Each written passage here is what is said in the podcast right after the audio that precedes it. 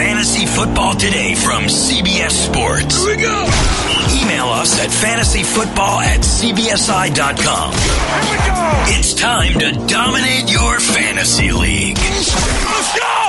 Now, here's some combination of Adam, Dave, Jamie, and Heath. Thursday, January 31st, almost time for the Super Bowl. Welcome, everybody. We're going to talk about the big game. We're going to preview it with both Jamie Eisenberg and Will Brinson separately, even though they're both in Atlanta. We couldn't get them on at the same time. Very strange. But for the meantime, I am Adam Aizer. He is Heath Cummings. Are you ready for the big game, sir? Oh, I am so fired up. I just really cannot wait to watch the Patriots in the Super Bowl again. I I'm excited though. You're not? Are you going to be cheering for the Rams? No, I- this is a you know the Rams. They've only been in LA for a couple of years. They finally have a fan base now. Everyone in America that's not a Patriots fan. Yeah, of course I'm going to be cheering for the Rams. I think everyone is. But you know what? I I I am fine with the Patriots being there. They always give us a good game. Every Super Bowl they've been in in the Brady era has been eight points or less. Uh, five of them have been four points or less, I believe. Um, so yeah, You- it's gonna be a good game. You know, it's funny. This morning, just out of the blue, we had not been talking about football in my house at all the last few days. The nine year old's brushing his hair to get ready for school, and he says to me, Dad, I'm still not really over the Patriots beating the Chiefs. I don't I said, them. I said, Are you gonna watch the are you gonna watch the Super Bowl? I don't know. Who's who's playing? He- he's just so distraught. I said, Well the Rams are playing.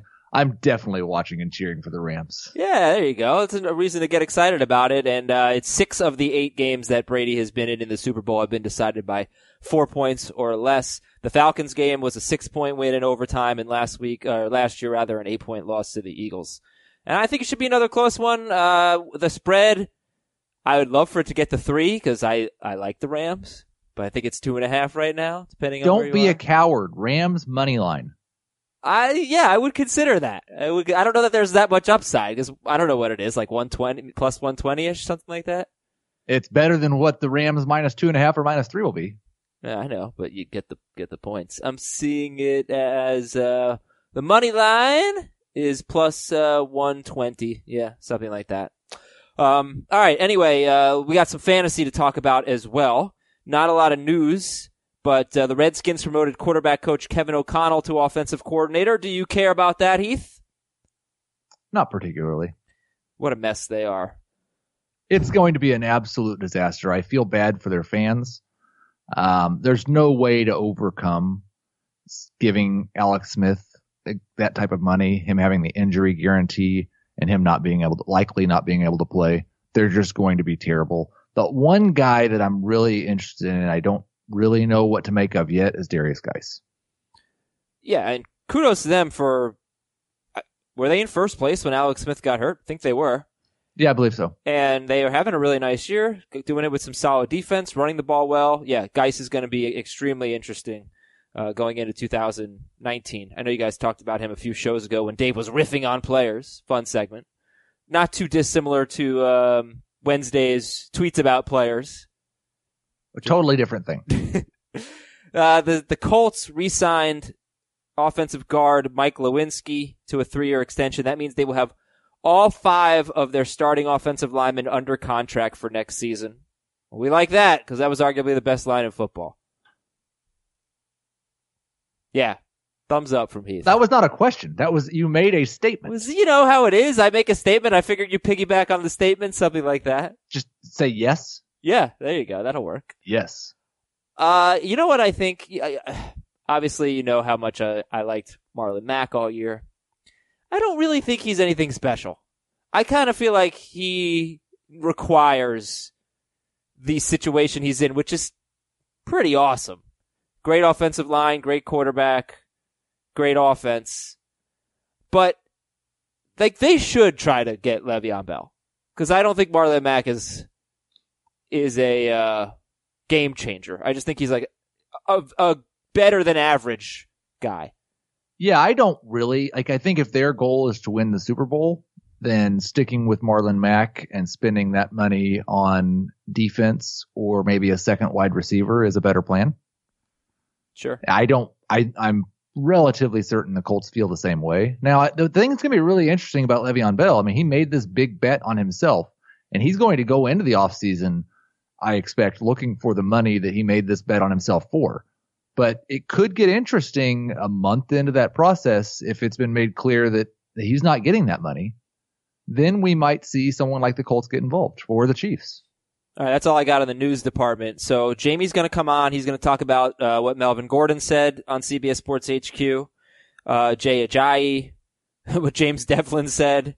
Also, make sure you watch CBS Sports HQ on Super Bowl Sunday. They're doing an extensive live pregame show. Um, and they have the fan experience on Saturday in Atlanta. Jamie can tell you about that. But Sunday, if you're tired of the, the pregame shows you've been watching, for years. They're getting a little stale. We do it better on CBS Sports HQ. Just download the CBS Sports app on your over the top device and you can watch uh, CBS Sports HQ. I do it on my Roku. You know how it is. Um, all right, let's do a segment called "Do You Still Believe in?" and then we'll bring Jamie on, and then we'll bring Brinson on, and uh, we'll talk some DFS. We'll just preview the game. I have a, a tweet out there. What's your favorite Super Bowl appetizer? So we'll get into that. What's your favorite Super Bowl party appetizer? I don't know about appetizer. I've been thinking so much about the main course. I uh, I smoked a brisket for the Chiefs Patriots game a couple weeks ago, and I'm gonna smoke wings for this game. So I I I like guacamole. I like buffalo chicken dip, but I'm pretty excited about my wings right now. Are you hosting or just like your family or what? It'll just be my family. Yeah. I'm hosting like 10 people. So Okay. I'm going to have to buy because I'm certainly not going to cook some good stuff. Um, for me, it's, uh, very strange. I'm pretty sure I say this every year, but it's pretty forgettable. Lay's potato chips with French onion dip. For whatever reason, I just love it. It's so good. I think I must have grown up having that on Super Bowls. So there will be some of that. All right. Do you still believe in Leonard Fournette, Heath? You still, you still believe in him? I, I, yes, to a certain extent. I think it's going to be interesting what the Jags offensive plan is this year. They've sent signals with their offseason moves that they maybe won't be quite as we're going to run the ball 400 times and play good defense. Maybe they're going to throw it just a little bit more. I think Fournette has shown us some things in the passing game that he could really uh, maybe improve his game there. But I don't necessarily believe in him as a top 10 running back in the NFL. And it's just because we've got plenty of reason to be concerned about injuries and whether he can hold up to the workload.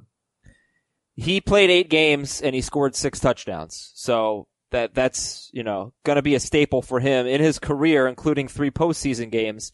Leonard Fournette has scored 18 rushing touchdowns, and 15 of them were from five yards out or closer. 10 of the 18 were one or two yard touchdown runs. So he's got that. He's got that going for him. How, how Which is nice. yeah, there you go. See, I say something, you piggyback on it. Perfect. Um, for Fournette, though, like how how committed are the are the Jaguars going to be to him? You know, they were talking about them getting rid of him. I don't think that's Oh. going to happen. Oh, I don't think he has a long leash, but it doesn't, that doesn't really have much to do with football. Yeah, Well- I, I don't, I don't think they're necessarily pleased with him. it has to do with fantasy though, because you know if he he got benched late in the season, he wasn't playing well enough, and uh, he had a pretty tough situation. I mean, terrible offense, offensive line lost just about every starter. And I'll remind everyone, 2017, he only played 13 games. Fournette was a top 10 running back. Uh, so, all right, would you rather have Marlon Mack or Leonard Fournette? You know, I've been spent uh, all day yesterday working on my 2019 rankings, which will be released the day after the Super Bowl. And I actually have Fournette two spots ahead of Marlon Mack at running back. Sony Michel or Fournette? I'll take Sony Michel. Next up, do you still believe in Corey Davis? Oof. I do. I still believe in his talent.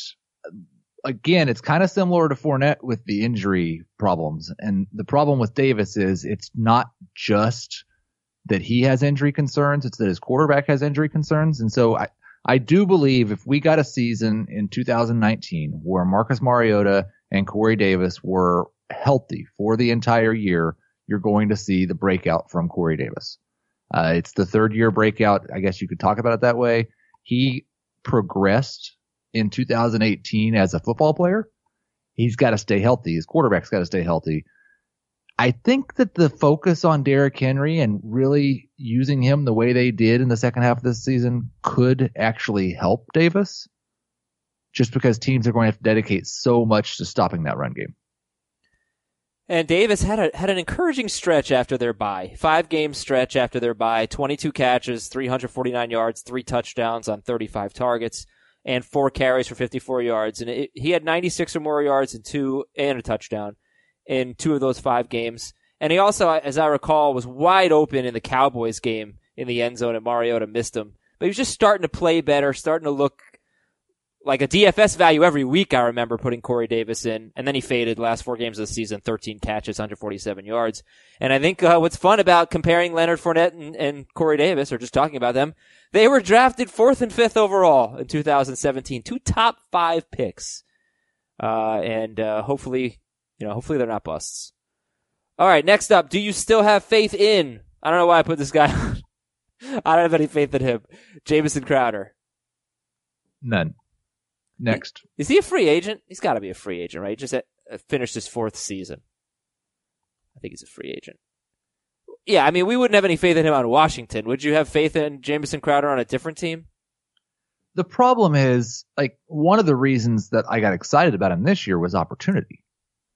And it, it's just such a tough situation to find where he would be in a good offense, have a good quarterback, and walk into a situation where he would have opportunity. Yeah. All right, Jamison Crowder, he is a free agent, by the way. Do you still have faith in Hayden Hurst, Baltimore's first round draft pick last year, along with Lamar Jackson? Tight end.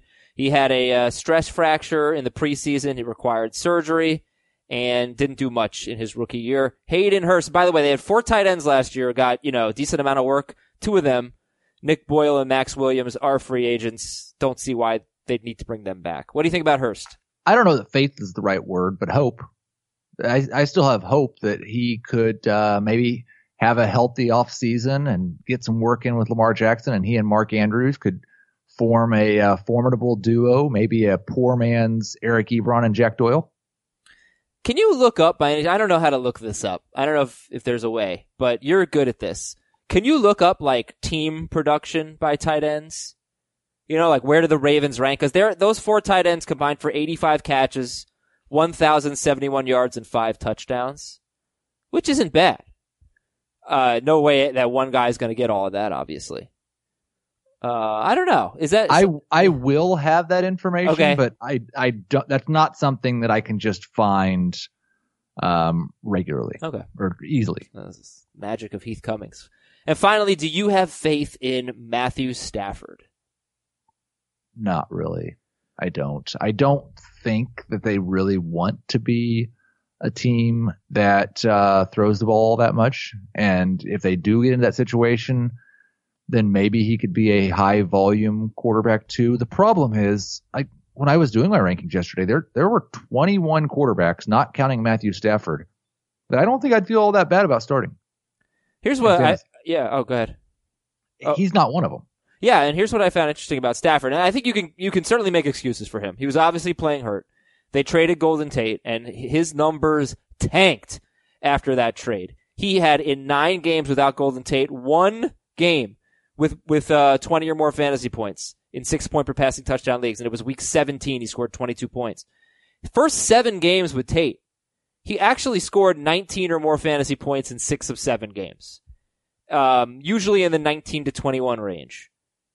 And yet, in that stretch, he was the number 16 quarterback that just didn't cut it anymore. But he was a guy who three straight years had been a top nine quarterback, uh, going into 2018. Like I know that people are in Detroit are probably not sad to see Jim Bob Cooter go, but when he actually took over the job a couple of years ago, he wanted to play fast, and he kind of lost that battle this year. So I I don't expect that they're going to be a high volume offense either. I am not. I'm, I'm not. I, in my first rankings, I actually had Eli Manning ahead of Matthew Stafford. That's funny because I was going to put, do you still have faith in Eli Manning in there? But I was more going to do it just to see your reaction. Um, yeah, I, I think Eli Manning and Stafford are both going to be streamable at points next year. I just, I don't think you have to draft them in a, a one quarterback league. Uh, all right. Let's, so uh, before Jamie comes on, what is your favorite Super Bowl party appetizer? Here are some of the answers, Heath. Let's see how you feel about them. Okay, great. Beer, Fantastic. Number one, Butterfingers. zero percent. Yeah, they, candy bars don't really work. Hot wings, yeah. Buffalo chicken dip, yeah. Outstanding. Buffalo cauliflower. That's interesting. Um, got a lot of wings and a lot of buffalo chicken dip. I, I always thought of wings as the main course, but okay. Well, I always thought of beer as the main course. uh, let's see. Velveeta with a little chili and Doritos. Very, sounds very good. Yeah, that does sound good. Italian hoagie dip or buffalo chicken egg rolls. I don't know what Italian hoagie dip is. Italian hoagie dip. Yeah, I don't know what that means. I wonder how that's different from like a French dip.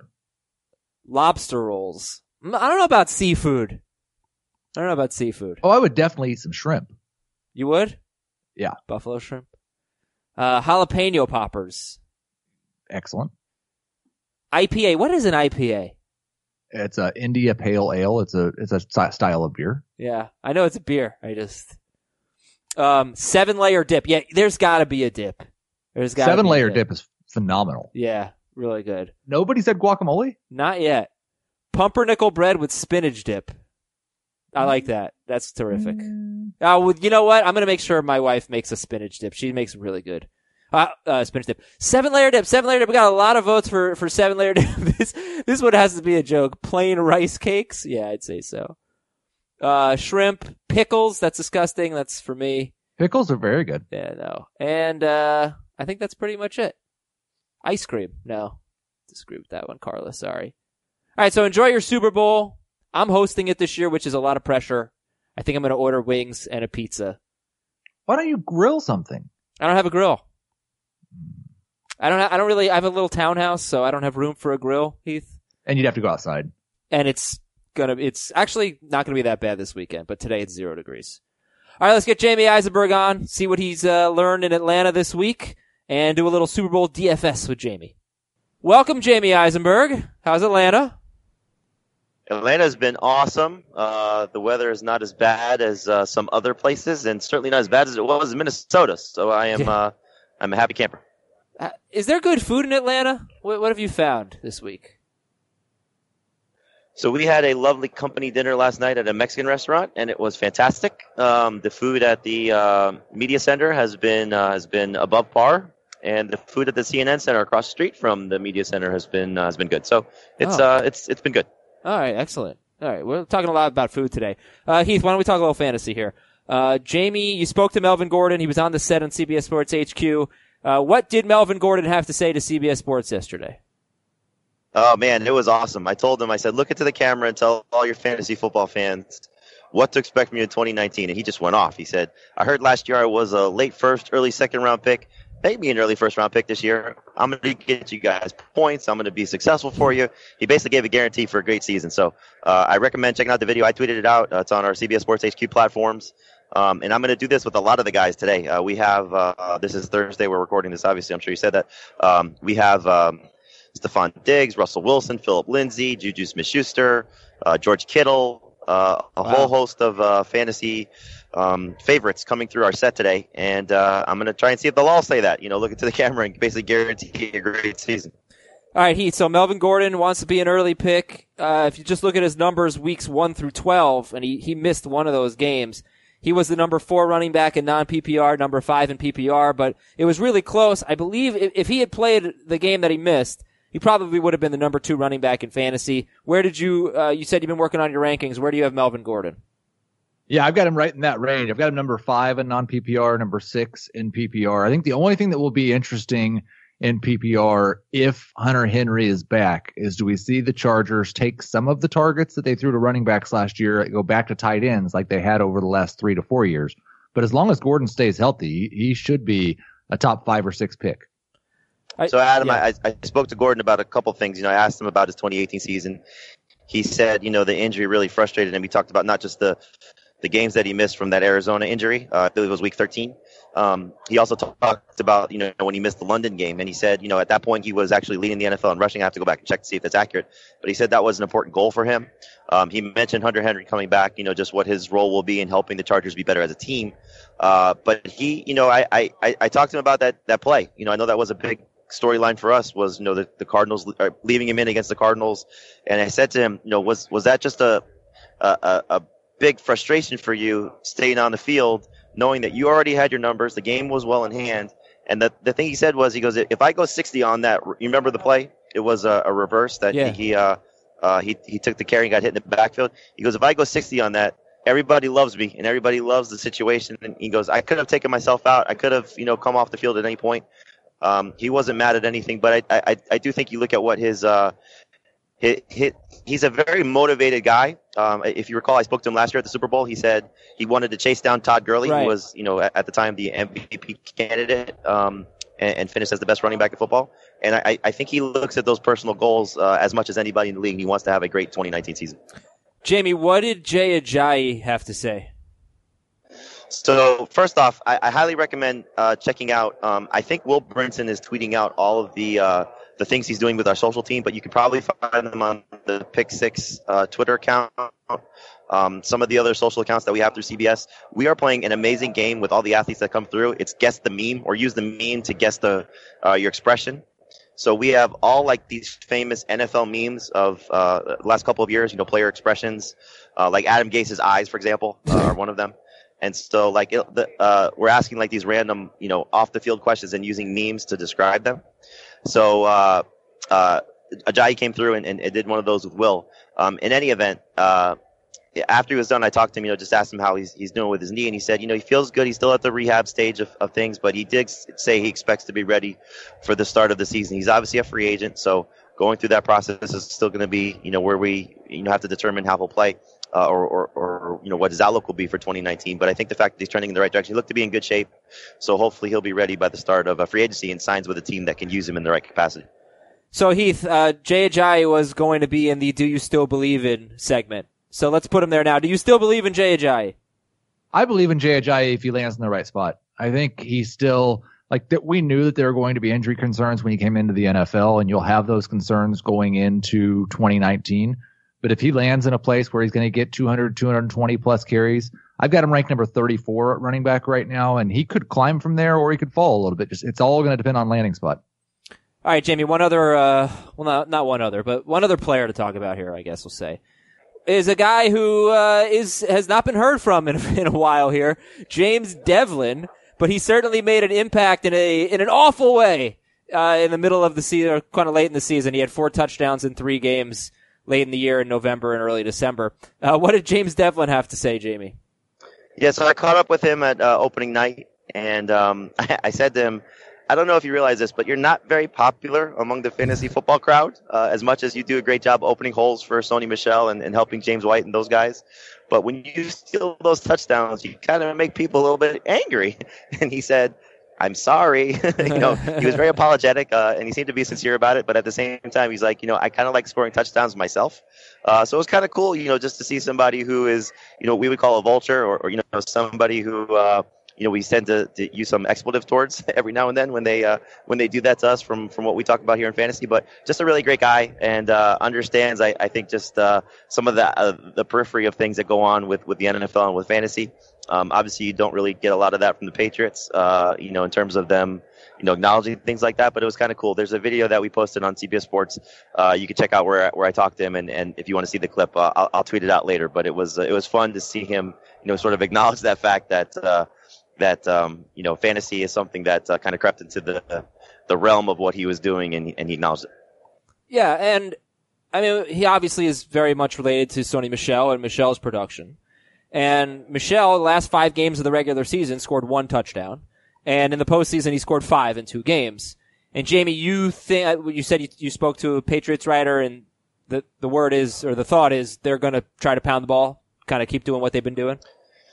Yeah, uh, I, I I think you just kind of look at what um, the setup has been for um, for the Patriots these last two games, and kind of the way to attack Aaron Donald and Ndamukong Suh is to run at them. Um, you know, they're not going to allow those guys to sort of impact the game in the way that you would expect.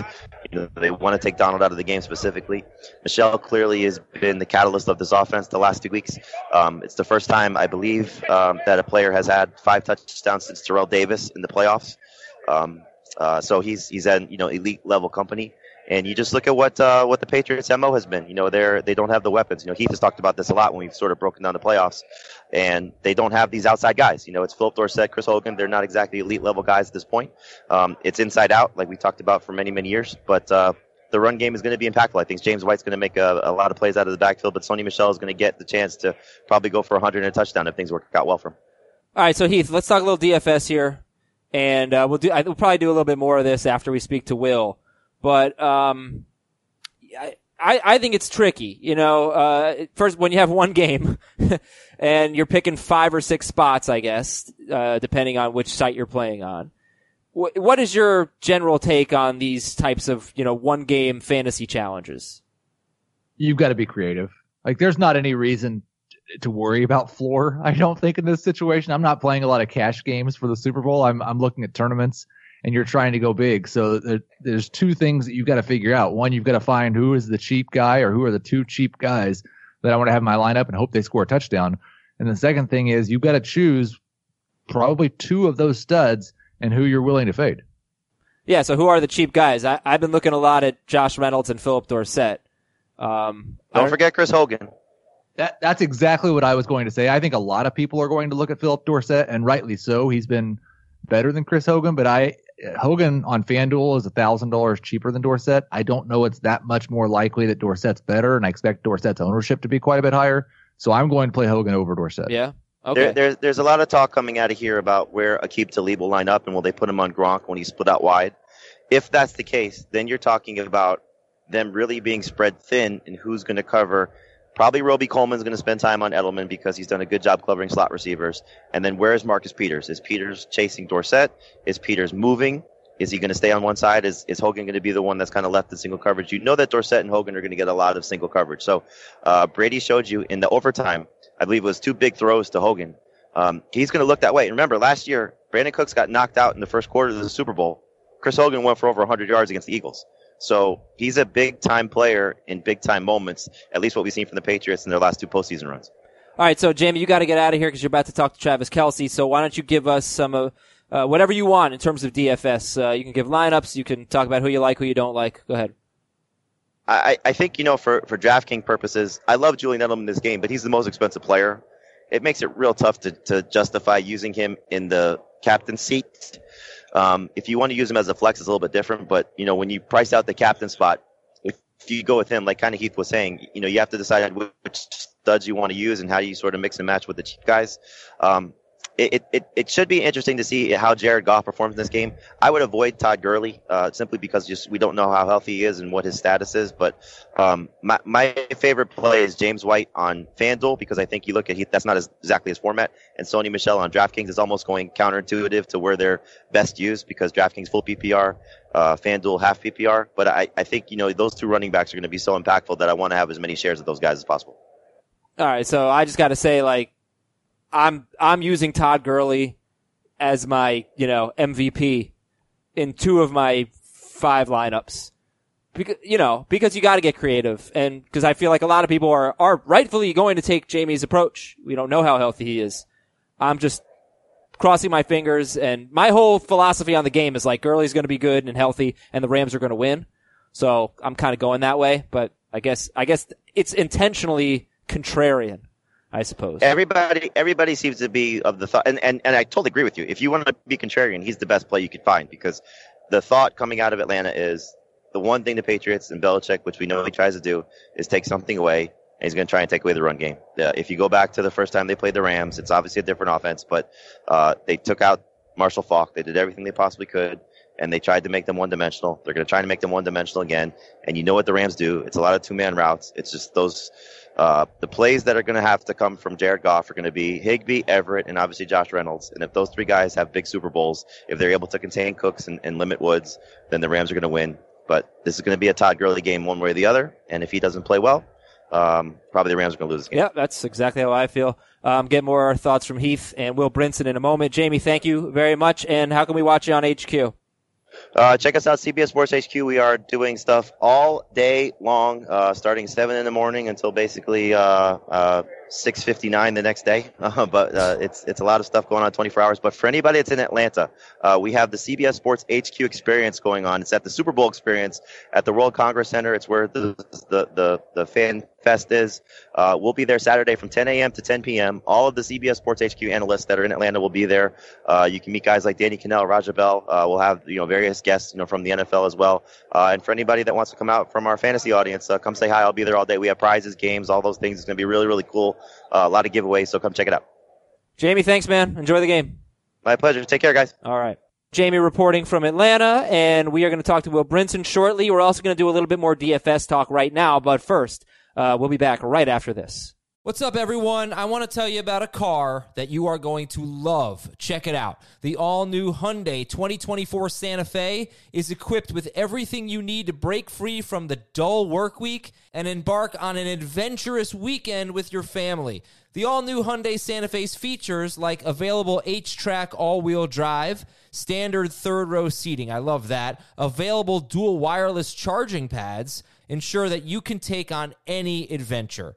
So let's say you're ready to take the family on a camping trip or something like that. The Santa Fe is perfect for you. You've got all wheel drive. You can load everyone up in the third row. It's time to start being adventurous, and you need the right car, and that's the Hyundai 2024 Santa Fe. Learn more about the all new Hyundai Santa Fe at HyundaiUSA.com. Call 562 314 4603 for complete details. The perfect combination of versatile athleisure and training apparel has arrived. Thanks to the visionary minds of New Balance, Clutch Athletics, and Rich Paul, the designs reflect the heart of the athlete and the spirit of the community. With rising defensive football stars Will Anderson and Chase Young on the roster, Clutch Athletics brings the best innovative gear to all athletes, giving them style and performance on and off the field. Learn more and purchase Clutch Athletics at newbalance.com. So, uh, yeah, like I said, Heath, I do feel uh, like it's tricky this week, you know, because I can make a case for and against so many guys. One guy I have zero of is Brandin Cooks, because Jamie said they're gonna, the Patriots are good at taking away your best option. He said the running game. What I've noticed is they're really good at taking away number one receivers. Uh, I remember when we were talking about Robbie Anderson waiver wire for week 17, and it was like, gosh, the Patriots have been great at taking away the top uh, pass catching option. Look at Tyreek Hill last week. Keenan Allen got his, but you know it was I think he had two catches. Uh, so that's one guy. Even though it's a revenge game, and he had two good games against the Saints, I have no Brandin Cooks. How about you? Um, I have built one FanDuel lineup so far. Brandin Cooks is my MVP. so that Okay. there goes that. Now the thing I think that's really interesting with the Rams because I agree with everything you both said about the Patriots and taking away the Rams' best option. Robert Woods is the security blanket in this offense. Brandin Cooks is the big play specialist, but Woods gets more targets. Woods is the guy Goff goes to when he's in trouble. Can they shut down both Cooks and Woods? I've actually gotten my first lineup Goff, Cooks, and Woods, all three. I don't want any part of the Rams, Rams running game. you don't want any part of the Rams running game? Is that what you said? No. Yes. But what do you think about my philosophy of like if you're gonna like go? Do you think that Todd Gurley is a contrarian play? I ex- like, yes, I would expect that he's going to be lower owned than Sony Michel, and I wouldn't be surprised if he's lower owned than CJ Anderson. And James White's Super Bowl lore is probably going, he may be the fourth highest owned running back in this game. That would make him contrarian. Yeah, like James White is interesting because he has he caught six touchdowns in his first seven games of the season. He has one since, including the playoffs. Like he's real, he really hasn't been that good, except two games ago, 15 catches for 97 yards against the Chargers. So you never know. And yeah, his last two Super Bowls, he had uh, let's see, 139, 139 total yards and three touchdowns against the Falcons and he had seven carries, 45 yards and a touchdown and two catches for 21 yards against the Eagles. Uh, I think, I think it's all kind of tricky because I've used that word so many times, but Sony Michel, like, last five games of the regular season. He had 63 fewer yards and no touchdowns in four of five games. And then in the postseason, all of a sudden the Patriots are running the ball a ton. He's got 24 and 29 carries. He's got five touchdowns. Um, we know the Rams are a bad on a per carry basis. Well, I- and yeah. like I I think I saw on Twitter, and I'll try to find it, but even in that game against the Chiefs when Sony Michel was just absolutely awesome, I think the last eight carries of that game or the last eight snaps of that game, Burkhead. Rex Burkhead. And he scored the touchdown to win the game, right? So that that definitely does give you like there's not an easy answer. This is not a game where we can just give people like this is what's going to happen. These are the guys you should play this week. Yeah. because there's yeah, yeah. one game and they're in the Super Bowl. It's the best two best teams. Well, two of the best teams in football. Uh, yeah, and, and listen, Tom Brady and Jared Goff are not playing well for fantasy purposes, you know, for a long stretch. Brady, three games in his last 11 with more than 19 fantasy points in six point per passing touchdown leagues. In, uh, eight of those 11 games, he has had zero or one t- passing touchdown. Uh, Goff has been, you know, pretty brutal for fantasy. Uh, and it looks like the Patriots defense getting better against both quarterbacks and running backs, but only one game with more than 18 fantasy points in his last seven games. And it was week 17 against the 49ers. He threw four touchdowns. Yeah, I'll be curious what the percentage of lineups out there are because generally not playing a quarterback from either team is kind of a dicey proposition, especially when you're talking about Jared Goff and Tom Brady. Yeah. So I would expect most lineups are going to have a quarterback. I initially plan on playing Goff, but I don't think it's necessarily a terrible idea. I mean, you could go with something like Brandin Cooks, Sony Michel, Todd Gurley, Julian Edelman, and Chris Hogan. Uh, But then there's this, you know, uh, my, my, my last note on Tom Brady, his last three Super Bowls, he's been unbelievable. You know, he threw for like 500 yards last year. And let me, I'll just get you the, the stats in terms of fantasy points. The last three Super Bowls, 33 fantasy points against Seattle, 28 against Atlanta, but 466 yards, 62 pass attempts. 505 yards, three touchdowns, 38 fantasy points against the Eagles. Uh, so I'm not betting against Tom Brady. I have some lineups with both quarterbacks in there. the the one thing I would say to people, and this is like a pretty obvious point, but it's just a good thing to reiterate.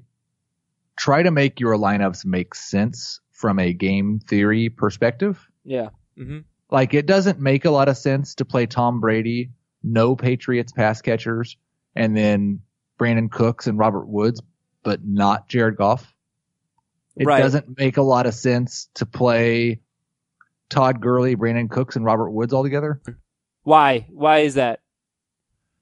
Because if the Patriots shut down the run game, Todd Gurley is probably not going to be very good unless he catches a bunch of passes. If he gets a bunch of targets, then either Cooks or Woods is probably not going to be very good. I see. Okay. Uh, what? Last thing. What do you think about playing the kickers? I don't think it's necessarily a bad idea. I like Zuerlein better than Gostkowski, but I think either of them are fine. All right.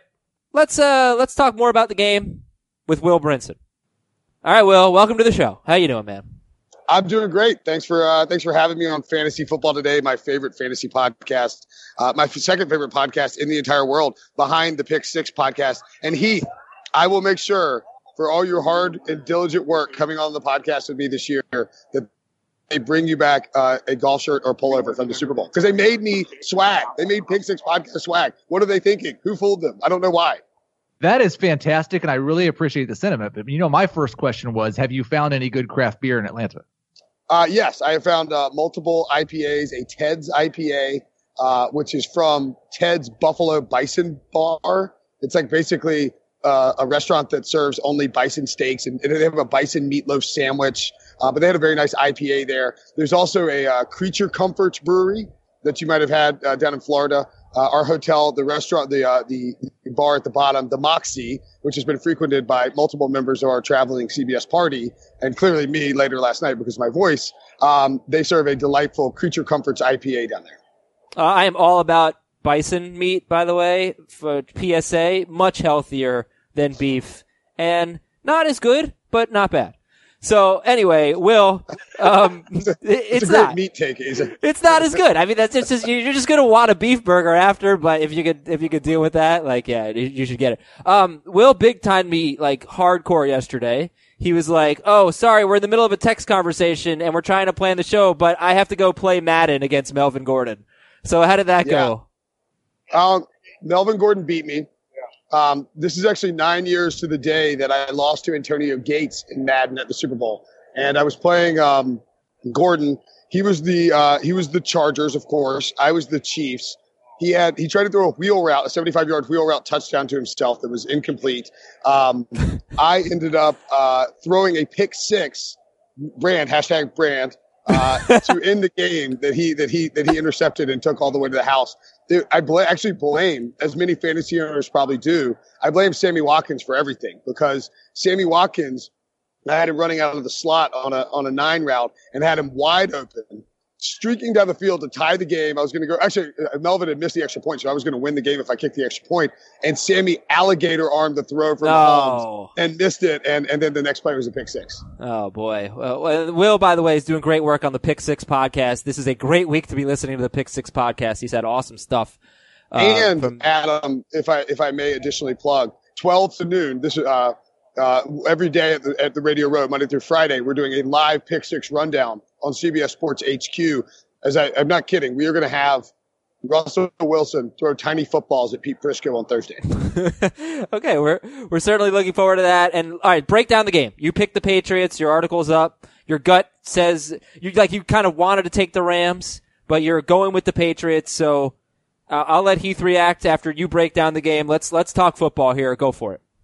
Yeah, I mean, my thing is, I wish that the, I wish that this was not, I wish that this was more like the Seahawks Super Bowl where everybody sort of split and there were people ta like hyped up about the Rams and the public was kind of backing the Rams and everybody wasn't on the Patriots.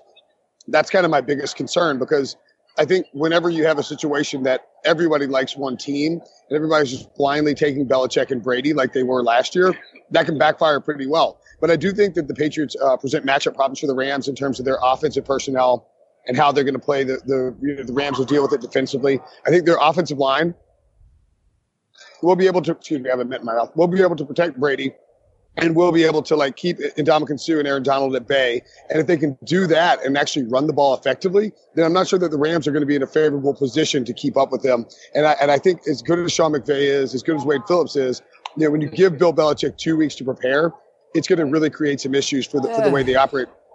I, I I'm sorry, Heath, to jump in, but I, I talked about this with Dave on on Monday's show. Like, you give Bill Belichick a week to two weeks to prepare, but like I said, in the in the Brady Belichick era, uh, the eight Super Bowls they've been in, it's never been a big advantage, except maybe the first one when they possibly were cheating against the Rams. But every game has been like really, really close. They've been upset a few times. So I don't know. That just that just doesn't do it for me anymore. I I I, I don't know. I don't know. That sounds that sounds like it's like one of those like I mean, I don't see why you can't take Saquon number two. It's like out of the Giants Homer like handbook. Like like this is like you like like flip to page three Why? and talk about Belichick with two weeks to prepare. Like he he loses all the time. No, I, I'm serious. Like, it, it, it- look, he lost last year to Nick Foles and a coach that didn't, that had barely any experience, just like Sean McVay, but is obviously a, a very good offensive-minded coach. Every single Super Bowl they've been in, I gave this stat earlier, has been decided uh, in the Belichick Brady era, has been decided by eight or fewer points. Eight, eight points or less. Right, and and six of the eight have been four or fewer points. So I just don't know why we're giving Belichick all this credit as like this, you know, he gets two weeks to prepare. It ju- it just hasn't made a difference. That's all I'm saying. He's the best coach ever, but it hasn't made a difference. Can I give a counter really quick? Yeah, and I'm sorry, I, I got to get Heath in there too. I apologize, Heath, but go go No, ahead, but, Will. but I, th- I think when you talk about the Belichick thing, you got to remember that these Patriots teams, a lot of times, and I think this is the case this year, this is not the best Patriots team. Yeah. Like the reason they're here is because of Belichick. And if you give him two weeks to prepare, he's going to figure out things that the Rams are going to want to do from their personnel and their scheming stuff to prepare his defense for it. Now, look, that doesn't mean he's going to freaking like he's not guaranteed to win. I mean, it's, it's football. It's hard to win. It's hard to play these games, and, and certainly there could be an upset. But I think that Belichick is a decided advantage. All right, Heath, um, go ahead. I, I would agree that the reason they're here is Belichick. Well, Belichick and Bob Sutton. But I, and I think that's the interesting part is Wade Phillips has had two weeks and he saw what the Patriots did to the Chiefs offensively. And I just, I really, really hope, and I, I think the Rams are going to win this game. I hope the Rams are going to win this game. I hope that they come out and just make Brady beat you by throwing the ball down the field. Take take Yeah. away the short passes, take away the running game, make them beat you by going over the top, and let's see if Chris Hogan and Phillip Dorsett can win downfield. So the big question for me, and I think for everyone, that I probably hasn't been talked about enough, in my opinion, but maybe it has in Atlanta. What is uh, Todd Gurley's status? I don't, I don't, I don't, I don't think we, uh, I don't think we know. I mean, they keep saying he's fine and he's healthy, but it's like, okay, what? Okay, something is wrong with him. He's either healthy, he's either not healthy, and the Rams keep denying that, and they won't put him on the injury report, um, or he's uh, he's mentally weak, and I have a hard time believing that that's the case. That it's just like like I'm, Todd Gurley just can't handle the the scene. Todd Gurley can't handle the the stress of the NFC Championship game. Todd Gurley's not in shape. Like like what did Todd Gurley just fall out of shape in two weeks? That's not how human bodies work. And so, in my opinion, it has to be an injury. There's no other excuse for it. Either they're just resting him and trying to get him ready. Um, and and the Rams are just doing a weird job of explaining it to everybody else. I just I just don't understand how there could be any other excuse for why Todd Gurley hasn't been playing, why Todd Gurley hasn't been featured, and and why you know the Rams are treating him the way that they treated him. So you uh, you got a bounce, Will? Uh, yes, they're, they're so George Kittle is coming off of the CBS Sports HQ set onto the Pick Six podcast slash uh, Kanell and Bell off the bench set slash writer the new set, and uh, where we have like comfy chairs. It's like casual and cool. We roll up our sleeves, you know. We hang out and just play like meme. We were playing a meme game. Um, I don't know if you guys saw my tweet with Jay Ajayi from last night. No, Jamie was talking about it though. Yeah, so like we have a um like all these memes, and Jay Ajayi walks over and goes, "Oh, I know which one I'm going to use every time." he holds up the Adam Gase meme, Yeah. and and he's like, he's like, somebody take a picture of me with this on here, and he's like, I might use this every single time, uh, basically admitting publicly that he greatly dislikes uh, Adam Gase. Oh boy. All right, that's that's pretty good. So let me just recap here. Uh, in the last uh, t- less than 24 hours, Will has stopped talking to me so he can play Melvin Gordon and Madden. He has Yes. gotten the time of our interview wrong and forced us to shuffle the show around. And then he has told me that he did not have an end time today. He can go until noon, but at 11:04 a.m. Eastern, he is telling me he has to go to uh, talk to George Kittle. You know, Adam, uh, there's a saying that, that the talent uses. I don't know if you ever heard it. It's, um, I, there's no saying. I was just trying to refer to myself as talent in an obnoxious way. Um, but, uh, yeah, I mean, like, basically, I, I've been really surprised. Like, I got to tell you, this, again, ninth Super Bowl, and this is by far the, the least amount of like free time that we've had here because of all the HQ stuff that we're doing. Like, Jamie and I were, Jamie Eisenberg and I were talking last night, he, and like, Rob and I are staring at me like, what are you, what are you doing? Why are you screaming at your computer? um, with these with these earphones on. But um, you know, like Jamie, Jamie's been trying to transcribe seven minutes of Pro Bowl interviews for seven days now, and he just like you can't find any time because somebody comes up and talks to you. Uh, you know, Pete is walking around, uh, make faces at you. just made a face at me now. Pete, Pete, um, Pete, by the way, got two shots in his bottom yesterday to fix his illness. If What you was want to wrong make with fun him? of him when he gets back to Florida. Oh no, what- Yeah, it's okay. He, I don't know.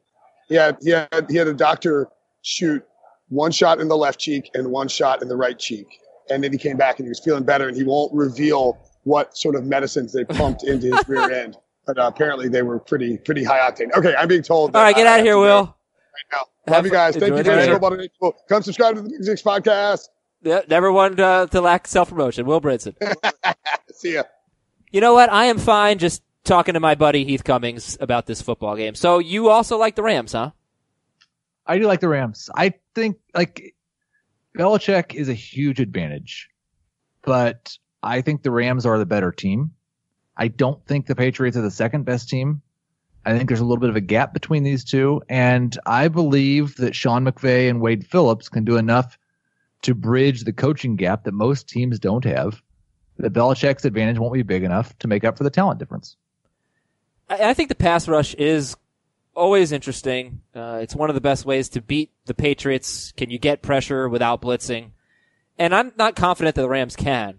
They were 15th in the NFL in sacks. The Patriots were 30th, but they, I, you know, Heath, I, I really thought that was kind of the difference in the game. Just a, a few plays here or there. Brady didn't get sacked, but they got after Pat Mahomes enough. They sacked him four times. And the, the, you know, both teams have great offensive lines. The Patriots were third in sacks allowed. The Rams were eighth in sacks allowed. if one of these teams can get to the quarterback, it's going to make a big difference. And even though the Patriots were 30th in sacks, my sense is that they have a better chance of getting to the quarterback than the Rams do. And that does scare me a little bit as somebody who, who took the Rams to win. Yeah, it, it will be interesting because the Patriots aren't really a team that gets after the quarterback. They've been very, very bend but don't break this season. Yeah. And I just don't really think that works against the Rams. Yeah, I mean that that's kind of what the Eagles showed last year.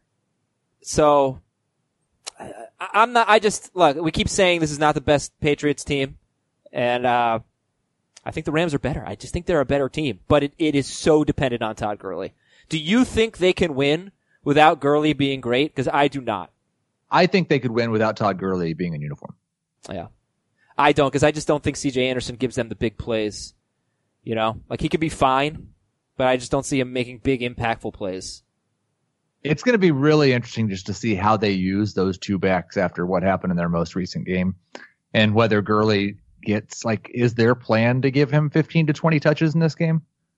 I mean, look, if he's healthy, he should get 30 touches and CJ Anderson should get two. Which, by the way, is what's going to happen next year. They're not going to, he's not going to be at a timeshare. You know, let's go back to that discussion for just a second because there was one thing I didn't say when we were talking about Todd Gurley's workload. Uh, I want you to forget about fantasy football for a moment. Okay. I want you to be Sean McVay. uh And that's asking a lot. But you're Sean McVay. You have, and you tr- obviously believe that Todd Gurley is the most talented running back in the NFL. Mhm. And a huge part of your team's offense. And you are now going through the playoffs with him broken. Obviously not the same. Mhm. After you've given him all these touches on a week to week basis in what are kind of close to meaningless regular season games because your team is so clearly ahead of the pack and going to be in the playoffs and get a first round bye. When you head into tw- to 2019 and it's week one and you're four months away from your only goal, which is to get to the Super Bowl, why are you giving Todd Gurley 20 touches a game? uh, you want me to answer now? Yes. You, you make a great point. However, coaches don't think that way. They just don't. Because you could, you could take that argument and replace Todd Gurley with Ezekiel Elliott But they haven't had, they haven't had him break down. but I don't know that he's breaking down. He had a knee injury and he hasn't been the same since. It's not like he's, you know, a, 10 year veteran and he's, he's breaking down physically. He just has an injury. Also, um, the Cowboys aren't going to the Super Bowl. But they just, like, teams just don't do that. It, maybe it makes sense, but teams well, more and more teams do that every year. Not with elite running backs. What elite running back is in a timeshare? I mean, like, CJ Anderson was on the Panthers before he was on the, uh, before he was on the Rams. They didn't use him at all. The Saints. The Saints. You're right. They are, and they have been openly worried about Alvin Kamara's workload. And that's the only guy. And I would say that the Chargers were the first half of the season. No, Melvin Gordon got a ton of work. A ton. You want to give, uh, 10 touches per game to a, to a number two running back on the Rams? Okay, maybe. Todd Gurley still be the number one player in fantasy. If another running back on a team averages 10 touches per game, I do not believe he will be. Uh, what else do we want to say about this game here? Anything else? Anything else? Uh, yeah, the Brandin Cooks thing. So, yeah, I, I think they'll take him away. I think that's the that's the guy that they will say this is their number one receiver. We're taking him away. I think that they're probably trying to take the running game away. By what? Putting eight in the box like consistently? I don't know. I I I don't think teams do that against the Rams. In fact, I think that was tweeted to me that they don't face a lot of eight man fronts. I think they're probably in trouble against the run if they don't. Yeah, I mean, they are in trouble against the run if Todd Gurley's playing, but that's kind of the thing. Pick your poison against the Rams. Okay. Yeah, yeah. You want you want to make Jared Goff go win a Super Bowl against you? By the way, Julian Edelman, since returning in week five, is the number, have this here, uh, number eight wide receiver in non-PPR, number nine in PPR. He's just been awesome. He has 90 yards or a touchdown in six straight games. And he's, he does feel kind of safe to me. I, I think it's likely, very likely, maybe him more than anyone, that he delivers. Julian Edelman. I have a hard time seeing Julian Edelman having a bad game. I could very easily see him not having a lot of upside. I mean, he's got to score a touchdown, and he's done a much better job of that this year. But historically, it hasn't really been something. He hasn't been used a lot in that area. Yeah, I, I think it's because he's just better than Gronkowski at this point. So that's the last guy I want to talk about. Actually, let's talk about the tight ends in general for DFS purposes, for non-DFS purposes. Um, Gronkowski, six catches, 79 yards on 11 targets at Kansas City. That's not bad. Uh, but one catch for 25 yards the game before that. The Rams are just not that good against tight ends, and, and that's kind of one thing that stood out, right? Like, I, I looked at, at each team against quarterbacks, running backs, wide receivers, tight ends. If there was one team against one position where I said this team is bad against this position, it was the Rams against tight ends, particularly good tight ends. And the Patriots, for that matter, have been giving up a lot of touchdowns to tight ends lately, including three to the Chargers a couple of weeks ago. But Well, and that's yeah, th- this is the thing I was talking about when Will was on about Wade Phillips. I think they've made some wise decisions about how they funnel opposing offenses under Phillips, and they they can take away a lot of things. At times they'll let you run the ball. At, they don't really mind giving up stuff to tight ends. But when you look at this Patriots team, and you see it's a slot receiver, it's a tight end, and it's a running back, is Phillips over two weeks going to adjust their defensive scheme to try to take those things away? Because I agree with you. On paper, it looks like a fantastic matchup for Gronk. yeah, I don't really have that much faith in him though. He's just not that good right now. No, he's not. He, he made tough catches in traffic. Uh, Eric Berry was right on him, but couldn't make the plays. I mean, he he could do that. He could score, of course, but I don't really have much faith in, in Gronkowski. And then, uh, what do you think about Higbee? I, I think he's a decent uh, DFS play. I don't know why you would play Higbee over Everett or Everett over Higbee, but I think they're both fine DFS plays. Yeah, I, I don't know because Everett gets more targets. He just doesn't do anything with them. uh, Higbee's had four targets in two straight games, thirty yards, twenty-five yards, and a touchdown last week. Uh, and the Patriots are giving up a lot of touchdowns to, to tight ends. Okay, I I do think if the Patriots are going to ignore something, it's going to be the Rams tight ends. finally on James White because I just I did all this work. I might as well give you the stats. Um, James White, as I mentioned, six touchdowns in his first seven games, only one since oh, receiving touchdowns anyway. And the Rams, you know, don't necessarily be fooled by what Kamara did last week. Kamara had a huge game.